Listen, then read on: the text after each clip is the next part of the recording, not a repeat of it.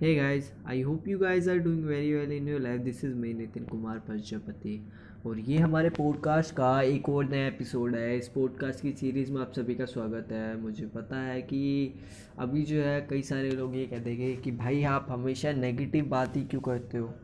तो भाई हाल इतना बुरा हो रखा है अभी हमारे यहाँ पे कि मैं क्या ही बताऊँ। मैं खुद डरा हुआ हूँ क्या होगा कैसे होगा आगे। और जो ग्लोबली सिचुएशन बनती जा रही है अभी जो हुआ जो सीरिया है, उसने इसराइल के ऊपर मिसाइल से अटैक कर दिया। अटैक करने के बाद बोल रहा है कि हमसे गलती से छूट गया।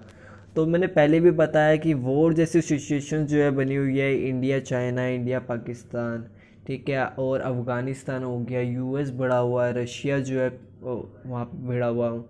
तो मतलब बहुत कुछ हो रखा है अभी तो कुछ भी कहना मतलब साउदर्न जो कंट्रीज़ है वहाँ पे इसराइल के पास बहुत सारी चीज़ें हैं, लड़ाई के लिए अगर उससे कोई भिड़ने के लिए आता है तो इसराइल जो उसकी चीथड़ उड़ा देगा और जो अरब कंट्रीज़ है, वो बहुत ही अनस्टेबल हैगा। अगर वहाँ पे कुछ भी वॉर जैसी सिचुएशंस होती है तो इसका इम्पेक्ट पूरी ग्लोबली होगा। अगर अब ऐसा कुछ हो रहा है कोरोना की एक तो मार पहले से ही है।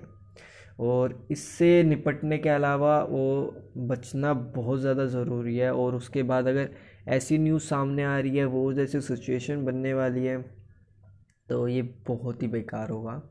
ऐसा ना हो, बहुत अच्छा रहेगा। अगर ये सिचुएशंस होती है तो इस चीज़ों से हर किसी को सफ़र करना पड़ेगा इकोनॉमिकली फाइनेंशियली और हर तरीके से, क्योंकि बाहर जाओगे, बाहर जो है बीमारी है, अपने आप को बहुत ज़्यादा प्रोटेक्ट करने की ज़रूरत है इस टाइम और बी अवेयर अवेयर जितना हो सको उतने रहो, ठीक है? फ़िलहाल तो जो घर में हैगा मतलब घरों में ही रहो, जो सबसे बड़ी प्रॉब्लम है अभी तो कोरोना ही है। इससे बस निकल जाए। इंडिया के अंदर बहुत ज़्यादा केसेस आ रहे हैं। लापरवाही तो हुई है। कहीं ना कहीं देखो तो लापरवाही तो बहुत करी गई है। और अभी भी ना अगर आप देखोगे तो पोस्टर्स दिखाई दे जाएँगे। पाँच मई को जो है इलेक्शंस के जो है रिज़ल्ट आएँगे। उसके बाद भी जो है रिलीज़ निकाली जा रही है, ये चीज़ें करी जा रही है। पता नहीं क्यों हो रहा है ये सब। इलेक्शन ज़्यादा मैटर करते हैं। एक्सटेंड कर दिए जाने चाहिए। अगर बच्चों के एग्ज़ाम पोस्टपोन करे जा सकते हैं तो इलेक्शंस भी करे जा सकते हैं ना। जो सरकार है कि चलो मान लेते हैं मैं एक बार को गलत बोल रहा हूँ, नहीं हो सकता ऐसा बट कोई ना कोई सोल्यूशन तो होगा ना किसी चीज़ का। ऐसा तो है नहीं इलेक्शन एकमात्र लोता तरीका बच गया है कि देश को चलाने का। इलेक्शन हो के सरकार चुनी जाएगी, तभी जो है कुछ हो पाएगा। मुझे नहीं लगता यार, अगर किसी की जान जा रही है, उस बीच आपको ऐसी चीज़ें करनी चाहिए। करोना वायरस, ये ना अपने आप को म्यूटेंट जो है ना बदलता रहता है अपनी अपनी जो फितरत है ना, उसको बदलता रहता। है तो अगर ये स्प्रेड हो रहा है तो जो वैक्सीन है, उसका काम करने के चांसेस भी कम हो जाएँगे कहीं ना कहीं पे। तो ये दिक्कत वाली बात है। अगर कोई फिर बाद में वैक्सीन भी लगाएगा तो उसके ऊपर भी खतरा तो वैसे भी बना रहता है। आपको प्रोटेक्ट करके अगर आपने वैक्सीन के डोजेज ले लिए, उसके बाद भी आपको अपने आप को प्रोटेक्ट करके रखना होता। कोरोना वायरस हो सकता है बट वो इतना डेडली नहीं होगा, अगर आपने वैक्सीन के दोनों डोजेज ले लिए। और अगर करोना वायरस होता है, देखो पहली बात तो फाइनेंशियली जो है, बहुत ज़्यादा लॉस हो जाएगा। बहुत ज़्यादा खर्चा हो जाएगा बेड्स के लिए ऑक्सीजन के लिए। पता है, सबको पता है, बहुत ज़्यादा कमी हो रही है। बेड्स तो मिल ही नहीं रही है। किसी भी राज्य में देख लो, सबका बुरा हाल है।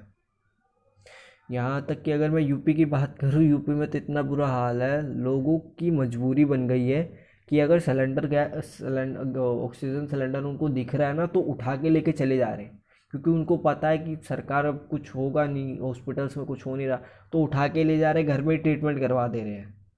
कि लो जो भैया, मैं तो उठा के लिया कहीं से मिल रहा था, वहीं से निकलवा लिया, क्योंकि वहाँ का ऐसे चलता है।